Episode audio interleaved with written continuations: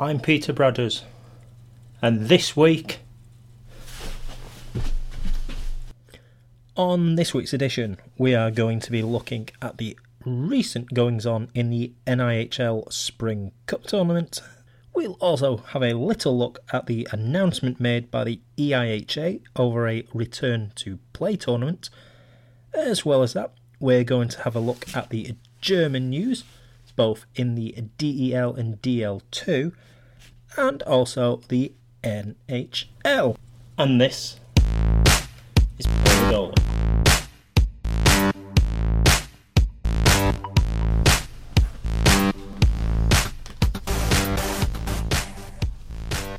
Welcome to a Pull of the Goalie podcast with your host Peter Brothers, as ever.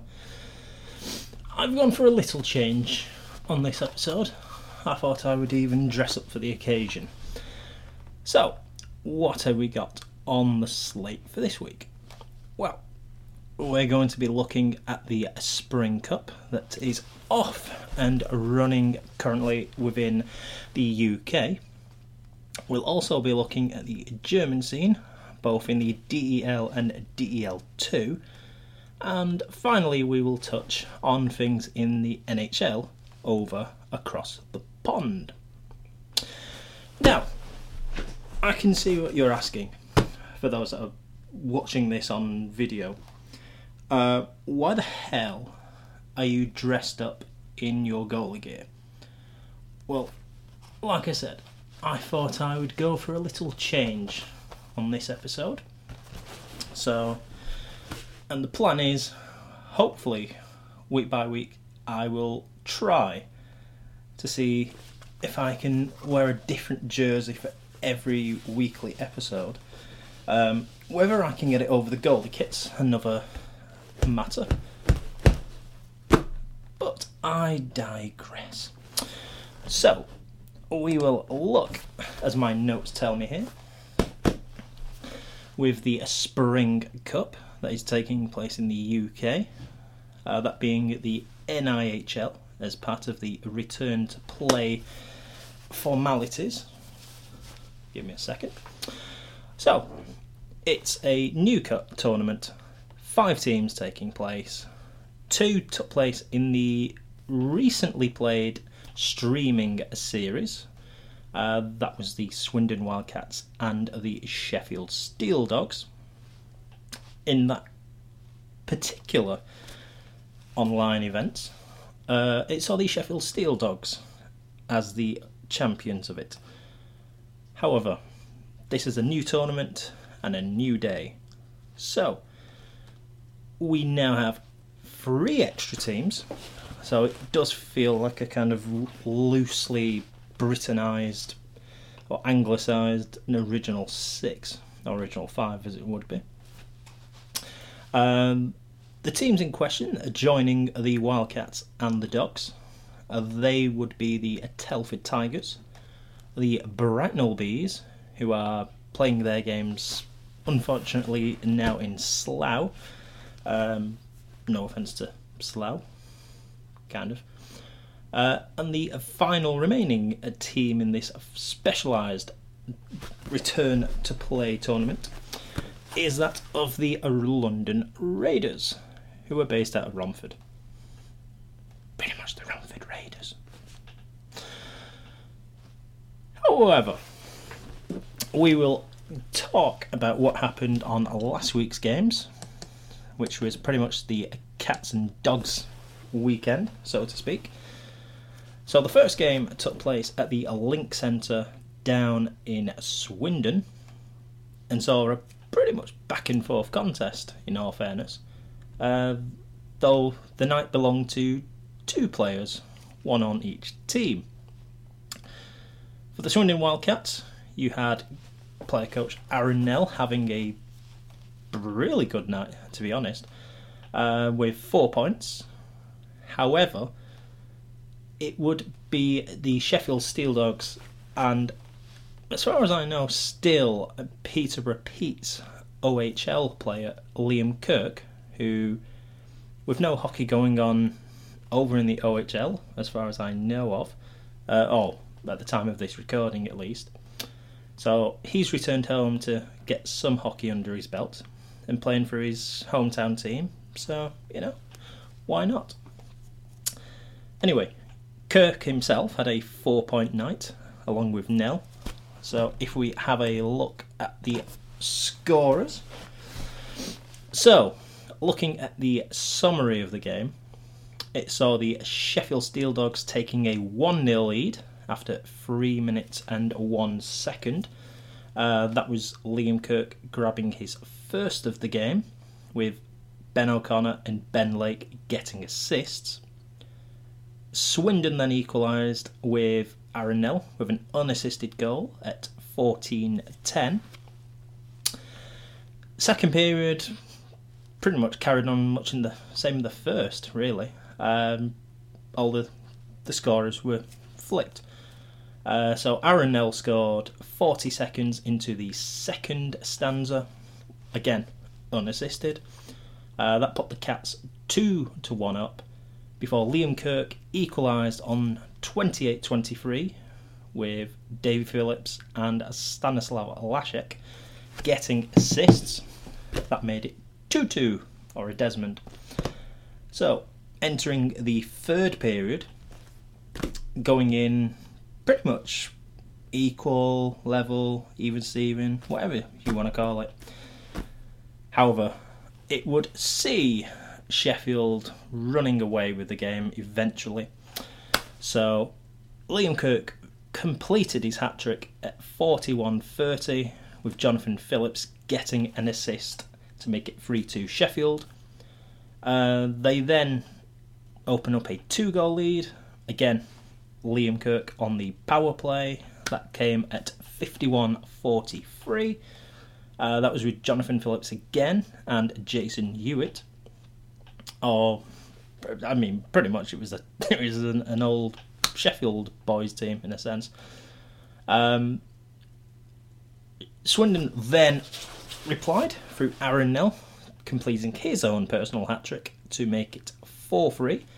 Uh, that came at 57 30 with Thomas Malasinski's assist. Good to see him back. So that made it 4 3 to Sheffield. And then Ben O'Connor scored an empty net goal at 58 49 with Davy Phillips getting an assist. And then the final goal of the game came at 58 36 through Tom Rutkiss, and the assists going to Ben Davis and Aaron Nell to see him collecting his fourth point of the night. Now, if it seemed a bit of a competitive game on the Saturday night, um, the Sunday night game, as close as the scores were, um, the game really was pretty over early in the second. So the sides travelled up the M4, up the M1 to Sheffield, I Sheffield to be Pacific, specific. Um, so if we look at them, so Sheffield jumped out to a 3 nil lead after the first. Uh, that was through goals from Ben O'Connor at 418, uh, Liam Kirk and Jamie Spur getting an assists. Uh, Liam Kirk then grabbed his fifth point of the weekend. Uh, that was at 5.54 as he put Sheffield two goals to the good, with assists going to Craig Elliott and John Phillips. Uh, 3 0 was then Jason Hewitt scoring at 6.29, with a Jamie Spur and Tim Smith getting helpers on that. The fourth goal came in the early second period through Jamie Spur, who, considering all the talent that Sheffield has uh, at their disposal, fortunately for them, um, he managed to get on the scoreline. So he made it 4 0 at 22 38. Assists going to local lad Craig Elliott and not so local lad Stanislav Lascek. Um, Swindon, though, did manage to get a bit of a, a thing going late on. I say late on. So, without trying to embarrass myself, I am going to just mouth and put the pronunciation on over this. So,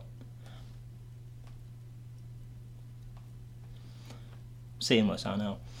Uh, he scored at 25 37, with assists going to Ben Davis and Jordan Kelsall. Uh, then, right at the end of the game, the Wildcats scored again through Reed Sayers. Uh, that came at 59 12 with Sam Gottfried and Jordan Kelsall again getting his second point of the night and saw Sheffield running out the winners on both nights. Though there was a slight bit of controversy, if sorts, uh, as Josh Batch put the puck in the net at the end of, I think it was the end of the game, um, but the horn had sounded. Um, so it would have been 4 3, but it didn't really make much difference to the, to the scoreline, effectively. Um, right, I will give my take on this Spring Cup, which will pretty much pee some people off. As opposed to the other NIHL tournament that I will mention in a few minutes' time. Um, for me, the Spring Cup does seem to be more of a case of for certain teams having an arms race to sign the top players and it not being a true reflection of pretty much what the NIHL tends to get called, uh, which is like a development league. Though, in, in fairness, it's not a development, it's its own entity. Um, but, you know, people just want to say it's a development league, it's a beer league, um, which isn't true. On occasions it can be, but that's that's British ice hockey in a nutshell. In fairness, um, but the only problem I have with it is having watched a lot of EPL games prior to when it was called the National Division or NIHL. Um, it was pretty much a mixture of top talent and the youth. Now, I will go on record as saying I have not kept up to date with the squads. That said, it does seem very much of a case of teams just signing big name players because they, they can do. Uh, the worry I have, and I was reading it off the BIH website with uh, Tom Watkins, I always want to say Terry Nutkins for him for some reason, but um, but Tom Watkins made a point of he'd already got his Telford team together, but he did have some other players wanting to to play kind of for the Tigers. Um, but whether it's me reading into it a lot or maybe I'm just putting two and two together and coming out with the Shroud of Turin. Um, it, it does seem a case of it's more high waged players wanting to pretty much get game time, whereas those that have that can't get a break in the elite or never get a game or are pretty much held down in a sense. This would have been the ideal time to kind of showcase what this country has. Sadly, that doesn't, it never will be the case. Um, so, yes, and that was my daily rant of the week. Don't you know? Um, so, looking ahead to this week's games, it sees the M4 Derby involving the Swindon Wildcats and the Bracknell Bees. Uh, the first meeting will take place at the Link Centre. The second meeting on the Sunday will feature the Bees and the Wildcats at the Slough Ice Rink. So we'll see how the bees go on new new home ice. The other games of the weekend is pretty much the same, home and away. Uh, though on the Saturday, it will see the Telford Tigers playing host to the London Raiders, with the following day taking place down at Romford, with the Tigers heading to London Way. On the subject, as I said, of this other tournament that's going to take place, that is the NIHL, I think North One Cup. Um, so pretty much a bit like the Spring Cup in streaming. I won't say streaming series. It is streaming series. Sorry, streaming service. I always want to say, but you know, it's just me rabbiting on. Um, but yes, last week saw the announcement that the North will feature a mini tournament of sorts with the Blackburn Hawks, the Widnes Wild, the Sheffield Senators, who were formerly the sorry the Sheffield Scimitars, formerly the Senators, uh, as I've been told, and the other team is the Nottingham Lions. Now, it will see a round robin, round robin, so like Jonathan Ross, round robin tournament, um, where all games will be streamed, as far as I know, live on YouTube, and it will pretty much feature all the youth of pretty much British talent. So it's so if you imagine the this Spring Cup is the elite, shall we say, then this tournament would be almost how the National League would be, if you can understand me where I'm coming from. Which won't be many of you because no one understands me. I'm, I do not understand myself, but that's a that's a different matter altogether. So all games will be streamed on YouTube, uh, either on the YouTube platform or through the club's website, which will probably still be through that channel. Um, so both teams will face each other, as I say. How it's going to work then? Probably just also round robin. It'll just be a tournament, no semis, finals. Um, but yes, to which I'm genuinely excited for that actual tournament. Um, hopefully, it will take off, and hopefully, we'll see some good young talent being shown.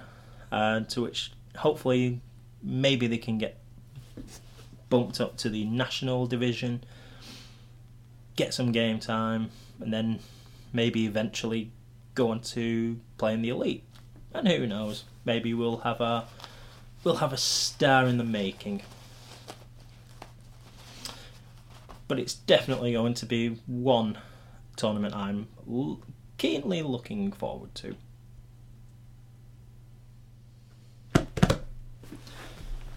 So we will move on to the German side of things because who doesn't like Germany? So, excuse me, excuse I, Charles. So before we get on to the subject of the DL results and all that jazz, uh, it saw the announcement last week of the licenses that teams have to go through to say that they intend to play in that season or the following year. Um, but it does seem very much old news, um, in all fairness. Though it saw all 14 teams that currently take place in the DEL putting their names forward to still be in it. However, it sees three teams from the DEL2 also submitting applications to join the top flight. Uh, this is with the proviso that they actually come through and win the league slash playoffs um, to get the chance to come up to the DEL in the first place. so, the three franchises or three outfits that want to move up uh, that is the Bietigheim Steelers, the Lowen Frankfurt, and the Kassel Huskies. Um, to which, on current standings, it would probably be the Huskies. But there's a long way to go just yet. Um, though, also, while we're on that fact, it has seen nine teams from the Oberliga, which is pretty much the, the league below, uh, the third tier, if you will, uh, putting their intentions forward of wanting to rise up into the DL2. Uh, should they also win? Um, so it could be an interesting summer of things for German hockey. Moving as we will to the DEL lingo, sort of. so, we'll start with the south. So it sees Adler Mannheim. Uh, they are currently enjoying a five game winning streak as it stands after a few commanding performances pretty much in the southern group but i mean there's there's only a few teams that really stand out in the southern group but yeah, know. Um, however they've not had it their own way let's put it that way. Um, especially the game against munich last week saw them going five goals to one in the ice hall in munich.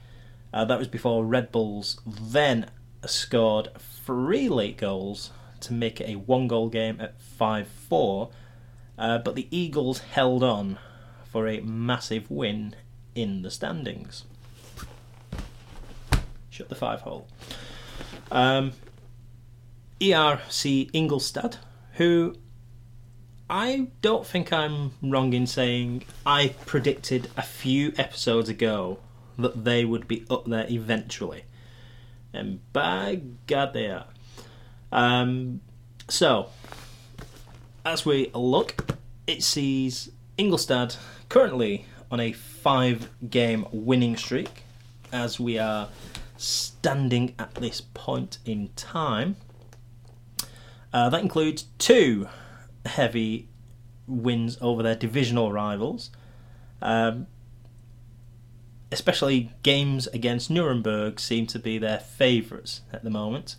Um, I don't know why. Um, maybe due to the 8 0 and 7 0 victories they've had over them. Um, that could be one, I, suppose. Uh, but meanwhile, at the bottom of the pile, uh, you do have Nuremberg and Straubing, who, if the league had actually took place properly this season and there was no pandemic, no COVID or anything, then Straubing would have been playing in the Champions Hockey League this season. Um, but it's almost a bit like second season syndrome in the fact that they just haven't, for one reason or another, hit the form they did last year.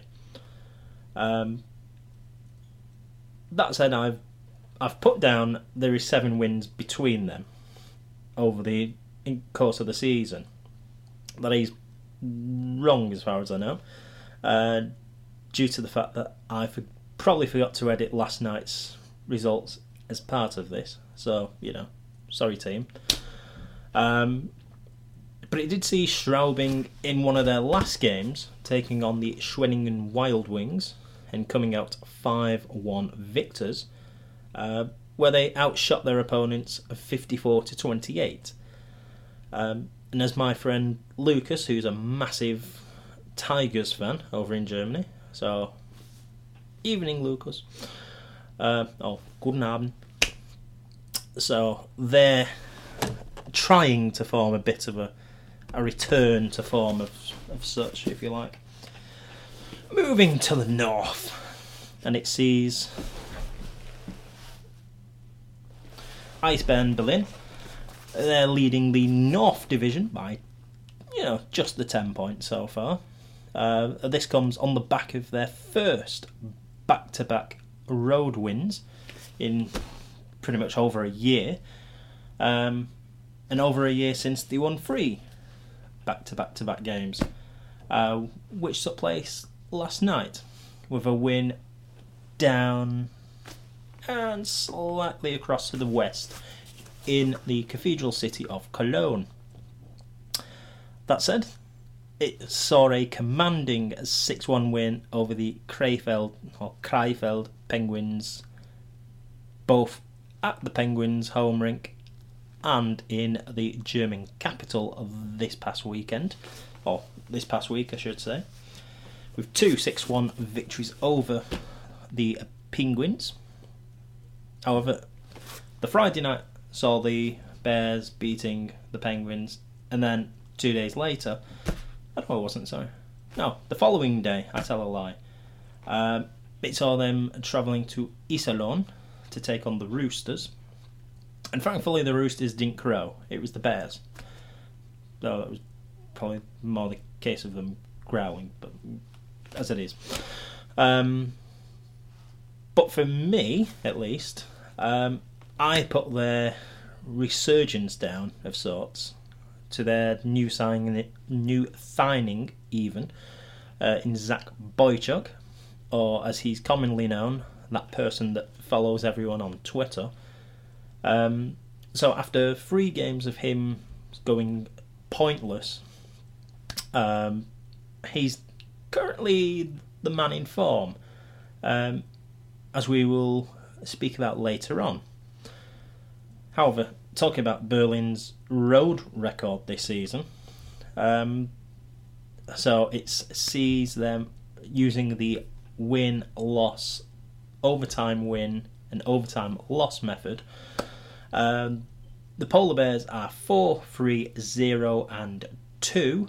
Um, and while their road record has been abysmal until pretty much last weekend, um, you, the same can't be said of their home record, to which they have a, currently a magnificent 7 out of 7 at the Mercedes Benz Arena, and where also their goal difference is 27 to 8. So, yes, it is vastly different to their away form that had plagued them early doors. Moving on. So, Grizzly Wolfsburg, who are one of those teams you just don't really know what you're going to get from each game. But, I mean, there's a few teams like that in the north. Um, but for Wolfsburg, at least, uh, they are on the ascend. Uh, so, six straight wins, victories against Berlin, Bremerhaven, who were pretty much the the pace setters in this group to begin with. Uh, they've really just tailed off badly. Um, so, um, but yes, it's like the the note said they they had a stunning start to the season. They were I think they were six points clear at one point, um, but then four straight defeats has pretty much seen their form just go pardon, um, and that has let Dusseldorf come in. Um, to, I mean, Dusseldorf is. I'm trying to think which team I could. Dusseldorf, you could arguably say, is the. Ooh, this is a tough one. I want to say Coventry, in the side that they're in the mix when they're on form, and when they're not on form, they're probably the Coventry when they're not in form, uh, which is pretty much the worst analogy you'll ever hear on a podcast or videocast or whatever form. Uh, the Cologne Sharks or Kölner Haie. Um, I've put down they are a betting person's nightmare.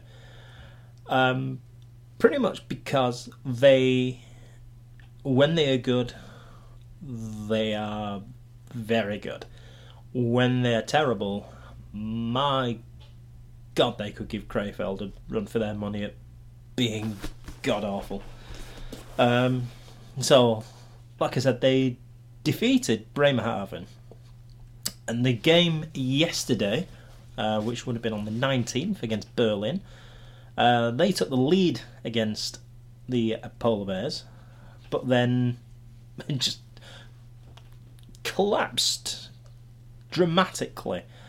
Um, it, there was really no kind of way I can describe how bad Cologne played after that. Um, so they, they took the lead, went one all, and then fell apart. I, I mean, just fell apart, to be honest. Um, so Cologne are sitting near bottom, whereas poor old Krefeld.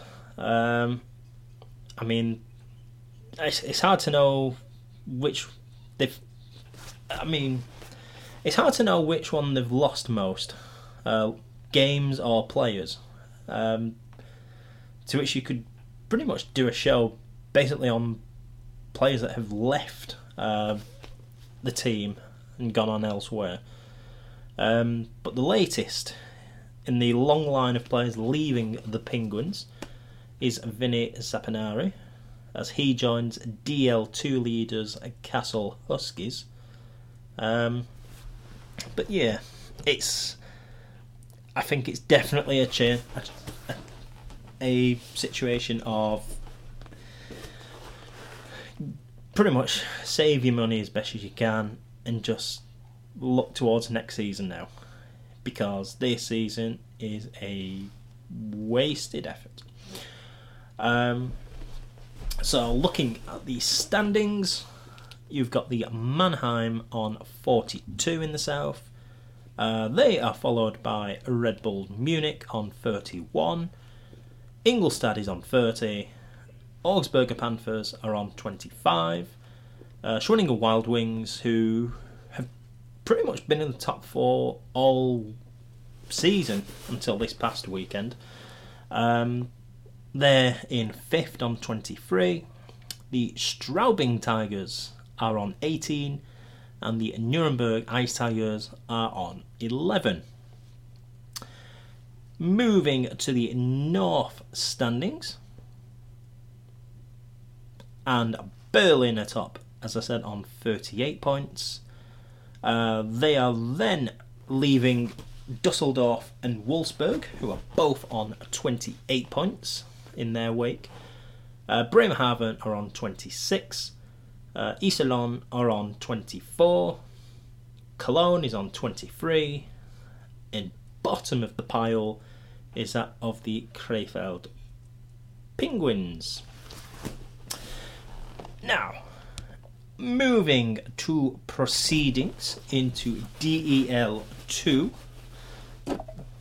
Just let me have a, a little swig. No sponsorship deals here. So, as I said, the Kassel Huskies are leading the way in DL2, much like they have done pretty much all year. Uh, they have an possibly an unlucky lead of sorts, with a 13 point lead. Uh, that is ahead of rivals Tölzer Löwen. Uh, and aside from North Hessen, though they are currently enjoying a six game winning streak. Um, but as I've written, they're head and shoulders. Um, not to be confused with the hair shampoo company. But they are massively. But they are massively ahead.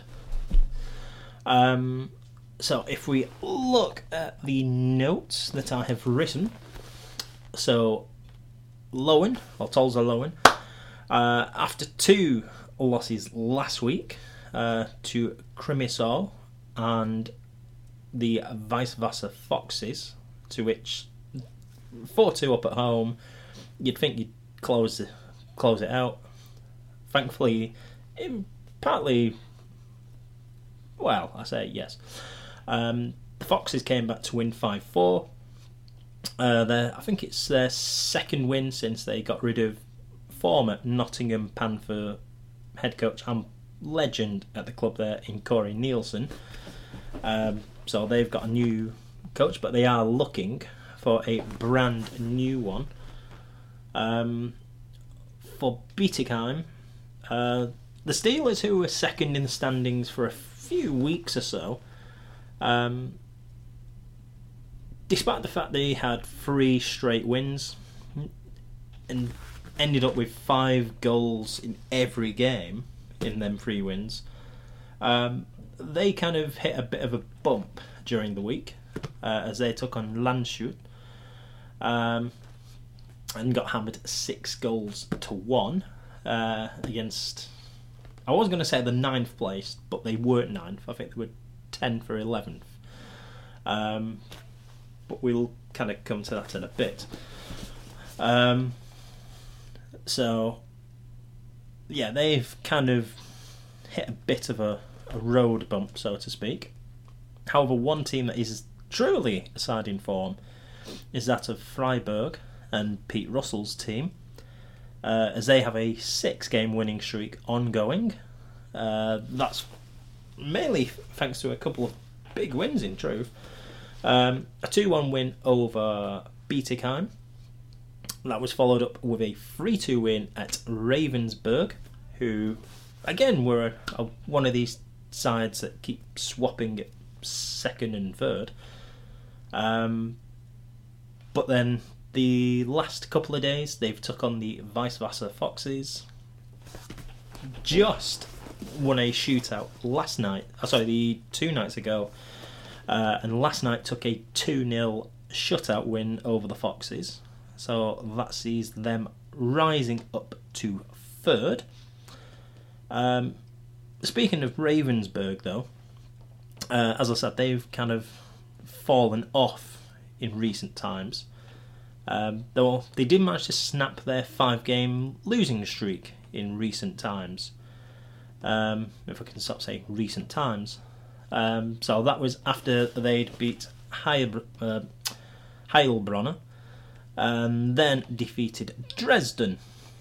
So they're on a two game winning streak at least. Um, the situation at the bottom in the playdowns. Um, so again, I've put notes that are actually incorrect at this point. Um, but it does remain that teams from 9th down to 13th in the standings it sees a massive three point gap pretty much from 9 to 13.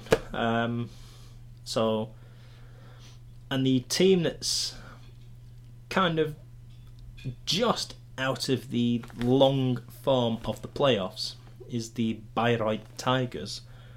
Um, so we'll kind of look at the, the standings, shall we? So going from 14 upwards, so you've got the Heilbronner Falcons in 30, on 33 points in 14th. Uh, that that is followed by Weißwasser in 13th on 37. Uh, Bad Nauheim on 39. Bayreuth Tigers on 39 as well. Uh, they're in 11th. Then you've got Dresden Ice, Ice Lions on 40. Uh, Lansch, Landshut on 37. Uh, on 43. Uh, Crimmitschau on 49. Frankfurt on 51, Ravensburg on 52, uh, Bietigheim on 57, as well as Freiburg, who are a place above in third, uh, Tölzer Löwen on 58, and of course, the runaway leaders is that of the Kassel Huskies. So, we will not come to the end, but we are fairly close to the end. And so we will have a brief little gander of sorts at the NHL as it currently sits prior to the games taking place on Friday night. Uh, mainly due to the fact that I've not really looked at it and I can include it for next week. Should I do another show? Um, so we will look at the Central Division, which is it's a very bizarre league, to put it one way. Um, so I will double click. So as you can tell, this isn't the most scripted, pretty much show you'll ever come across. But then again, it never is. So it's pretty much this similar thing. Um, so yes, but I had put uh, just talk how much she sells. Yeah, pretty much.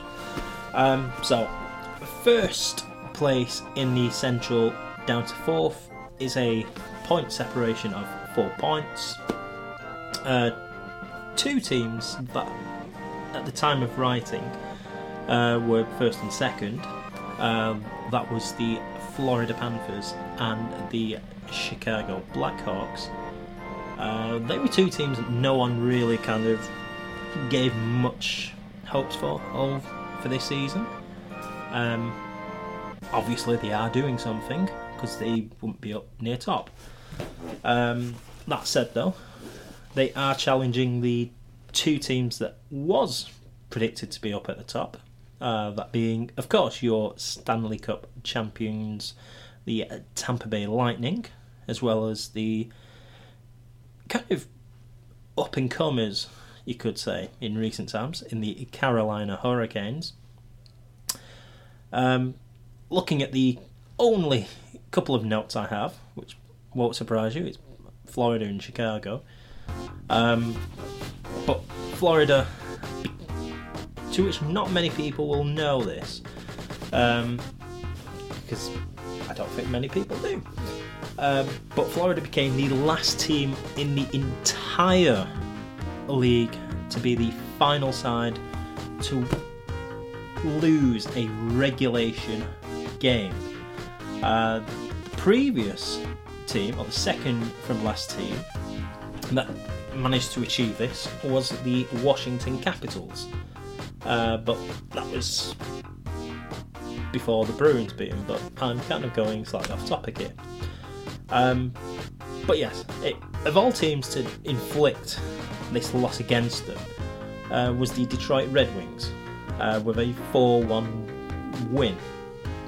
Um, to, Detroit do like to just pick these little times to show how good they can be often than not don't really show it. Um, however, since then they've won four of their last five. Asterisks. Uh, with their second regulation loss coming at home against their Sunshine State rivals in the Tampa Bay Lightning, uh, which came in a crushing 6 to 1 loss. In the case of the Chicago Blackhawks, Um, they're one of the couple of form teams in the Central as well, uh, as they've got six out of seven wins, asterisks, uh, with four of those wins coming from either wins in overtime or shootouts. Um, the only loss in that little winning streak of such came against the Columbus Blue Jackets um, when two late efforts sunk the Blackhawks on that day. Uh, though the Hawks did get revenge the next day on them, so. Uh, that said, though, Chicago blanked the Red Wings in an original six game last night, which obviously must have been a Wednesday night, or yeah, probably was a Wednesday night when I did this when I was meant to do this originally. Um, as goals, thanks to Philipp Kurashev and Alex DeBrincat, uh, who scored with an empty net goal, made it a 2 0 win and see the Hawks well and truly in with a chance of making the playoffs. moving as we do to the west, and it's the West is one of them kind of conferences who. I mean, for me, it doesn't fill me with much interest as opposed to the other three conferences, but that's my opinion and I'm entitled to it, so go away, leave me alone. Um, so, yes, uh, the most unpredictable division, you have to say, though, um, where you've got the Golden Knights, which most of these notes are pretty much out of date, I have to be honest. Um, but yeah, so I might I may have to skirt around some of these notes as they are out of date. Uh, but that said, Colorado and the Arizona Coyotes um, are the two teams currently in a bit of good form uh, as they've won three of their last five, uh, both bouncing back after respective losses despite the fact that the Coyotes lost two um, losses, but still bounced back. Um, but the Californian teams, who haven't covered themselves in much glory in recent seasons, um, they all currently sit outside the playoffs. Um, in truth, they don't look like making the playoffs. Um, but it might surprise you that the side with the most shutouts in the division, uh, with three, and at the time of this I'd put a point behind the Coyotes in fifth, um, is that of the Anaheim Ducks.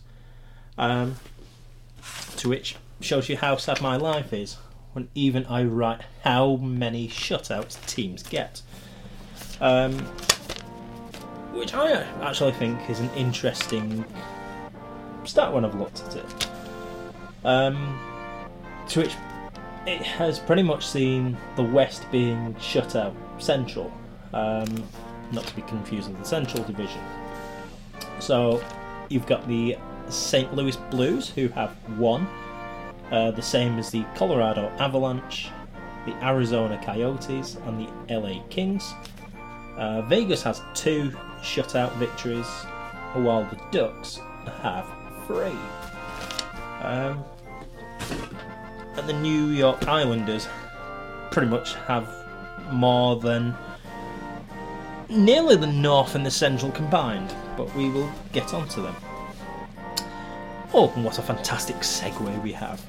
Uh, the East. Uh, Boston, as my notes tell me, and I will double check, and it still rings true. Um, Boston currently holds the lead in the East ahead of the Philadelphia Flyers by pretty much a couple of points. Um, with the Islanders in third place, uh, but we'll come to the standings in a wee bit. Uh, speaking of the Islanders, though, uh, they're one of the hottest teams in recent times um, as they have won five of their last six. Though saying that, looking at my notes, it is probably five of the last seven. Um, they snapped the Bruins' five-game winning streak, and to which the Isles currently have the most shutouts in the league to date, with five. Um, two coming against their neighbours, the New York Rangers, uh, one of my teams. Um, yes, you can have two. Go away.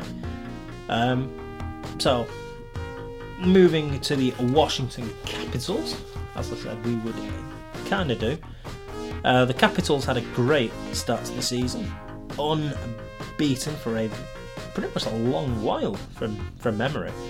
Um, I think it was the Sabres might have ended it, but as it is, uh, four straight losses, asterisks, um, before bouncing back against the Pittsburgh Penguins in, I think it was their second game or third game uh, of the series, um, to which watching Ovechkin v Crosby, always entertaining games.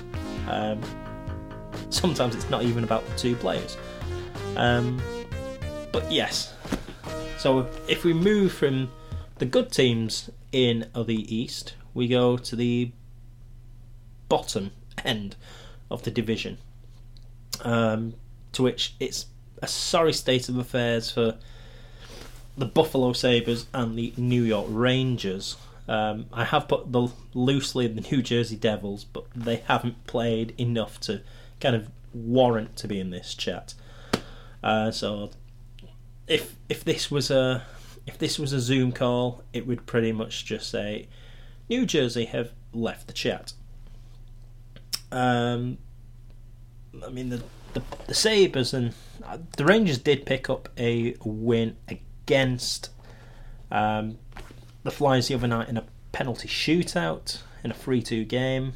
Uh, that came on the back of a, a 5 2 loss against the New Jersey Devils, um, in which New Jersey hadn't played for 10 days due to COVID. So, yeah, not the best. Uh, now we come to the north, and I will definitely need a drink for this bit.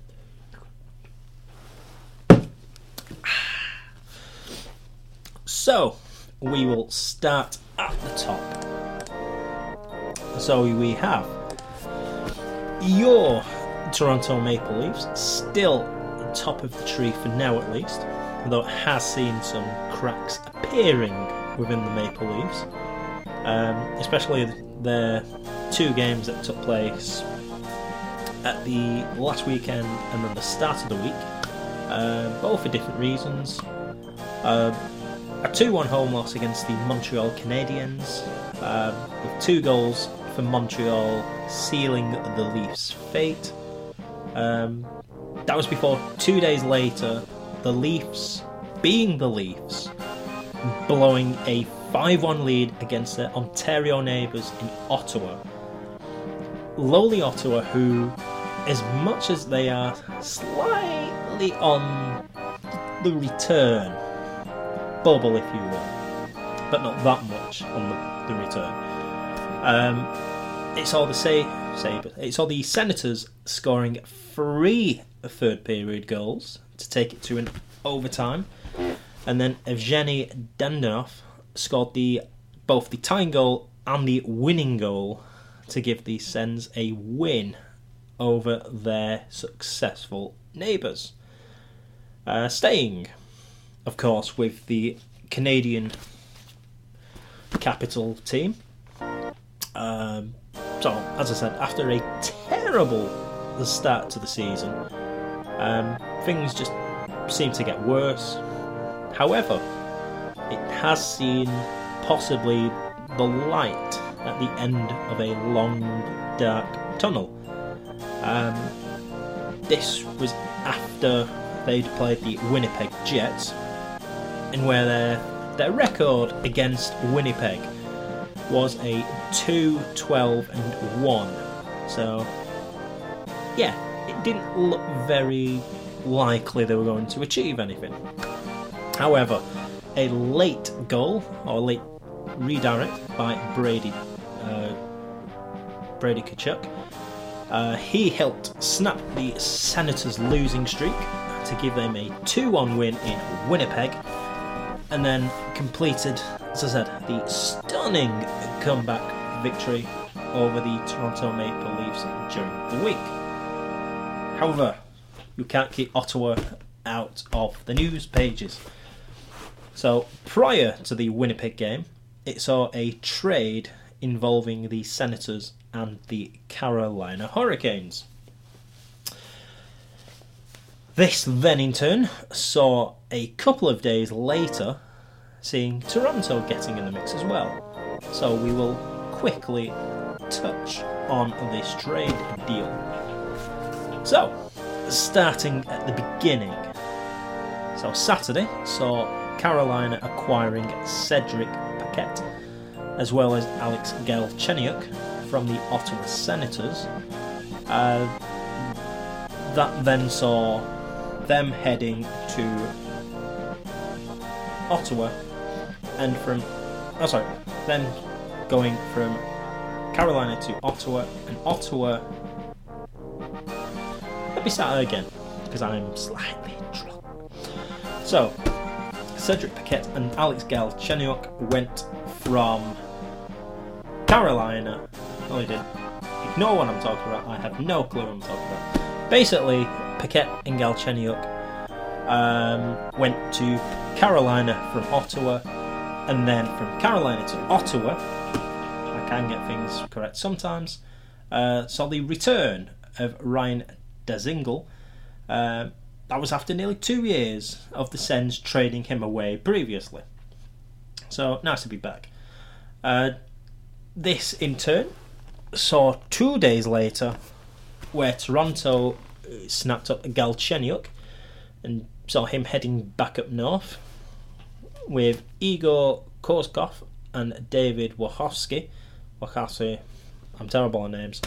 Uh, they headed to the Hurricane State of Carolina. So Galchenyuk's third team, I believe, this season. Uh, almost as many clubs as Tiger Woods, as the joke goes. Ending with two teams that are always entertaining, of them being the Sads from Alberta. Um, so, both teams in recent times have hit a bit of form of late, you could say. Um, no, in the shape of Calgary, uh, their kryptonite of late seems to be the Vancouver Canucks, um, to which have inflicted two straight losses on them in the North in recent games. That said, the Flames, I say, have been red hot. Um, six wins from nine, obviously prior to that defeat. Um, so really, it's kind of six wins from ten, effectively. But move, move on. Uh, meanwhile, the Oilers, again, asterisks. Uh, seven wins from their last nine games. And last night, and I think tonight, we'll see the Battle of Alberta reignited again. Um, after the last couple of games, I saw Calgary and Edmonton facing in. Weren't particularly. I mean, it comes almost on the back of the, the brawl they had the previous year. Um, but yeah, it's. I mean, they're always entertaining games when it's when it's involving Edmonton and, in Calgary. I mean, the, the Battle of Alberta is one of them great rivalries in the game. Um, but yeah, so the the last time it saw Calgary running out victors. Um, but I will spoil you and say that Edmonton won last night, um, three two. Oh, sorry, two one even. Uh, so, yeah. As I say, this isn't the most correct podcast. Sorry. Um, so yes, and a new section I've decided to bring in is team of the week and player of the week. Um, to which it's players of the week for this time around. Um, so my team of the week I've given is the Ottawa Senators. Why, I hear you ask? Well, I give it Ottawa because they may never again have a week like this. Um, so I thought, why the hell not? Um, plus, I'm wearing a Canadian jersey, so you know, give the Canadian capital what they want. Uh, players of the week goes to both Liam Kirk in the Sheffield Steel Dogs as his five point haul of the weekend, uh, which included four goals and an assist. But really, the true player of the week belongs to that of Zach Boychuk.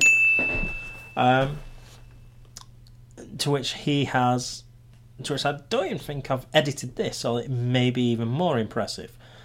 Um, but his recent four point haul of, or four point game streak, so to so to say. I know what I mean.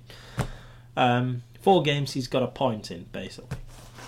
So I've give it to Zach Boychuk. Um, I mean, there's there's no need of me really trying to get a follow because I already have one. Because uh, I'm one of the lucky ones, you see. Uh, so he has three goals and two assists over the last seven to eight days. Um, but yes, he is the true player of the week. Um, that pretty much brings an end to everything. Um, hopefully, this has been a better episode than normal. Um, so, if you've enjoyed it, thank you very much for for listening and getting almost over an hour or over an hour into this proceedings. Um, it's always awfully kind to have people watch me and listen to me go on with myself, which I do a lot. Um, oh, that was it. Standings in the NHL. So, very, very, very, very quickly. Um, Central, from bottom to top. Red Wings, Nashville Predators, Dallas Stars, Columbus Blue Jackets, Tampa Bay Lightning, Chicago Blackhawks, Carolina Hurricanes, and the Florida Panthers. The East, bottom to top. Buffalo Sabres, New Jersey Devils, New York Rangers, Pittsburgh Penguins, Washington Capitals, New York Islanders, Philadelphia Flyers, and the Boston Bruins. In the north, from bottom to top, Ottawa, Vancouver, Calgary, Montreal, Winnipeg, Edmonton, Toronto. And the West, bottom to top, San Jose, Minnesota, Anaheim, Los Angeles, Arizona, Colorado, Vegas, St. Louis. That slight bit of note. Um, next weekend we'll see the outdoor games at Lake Tahoe. Uh, they feature, of course, the Colorado Avalanche and the Vegas Golden Knights.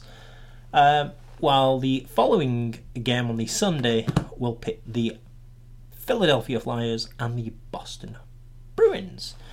A almost repeat, I think, of the 20 whatever um, outdoor game that happened in Boston at Fenway Park. So that truly is the end of this week's episode.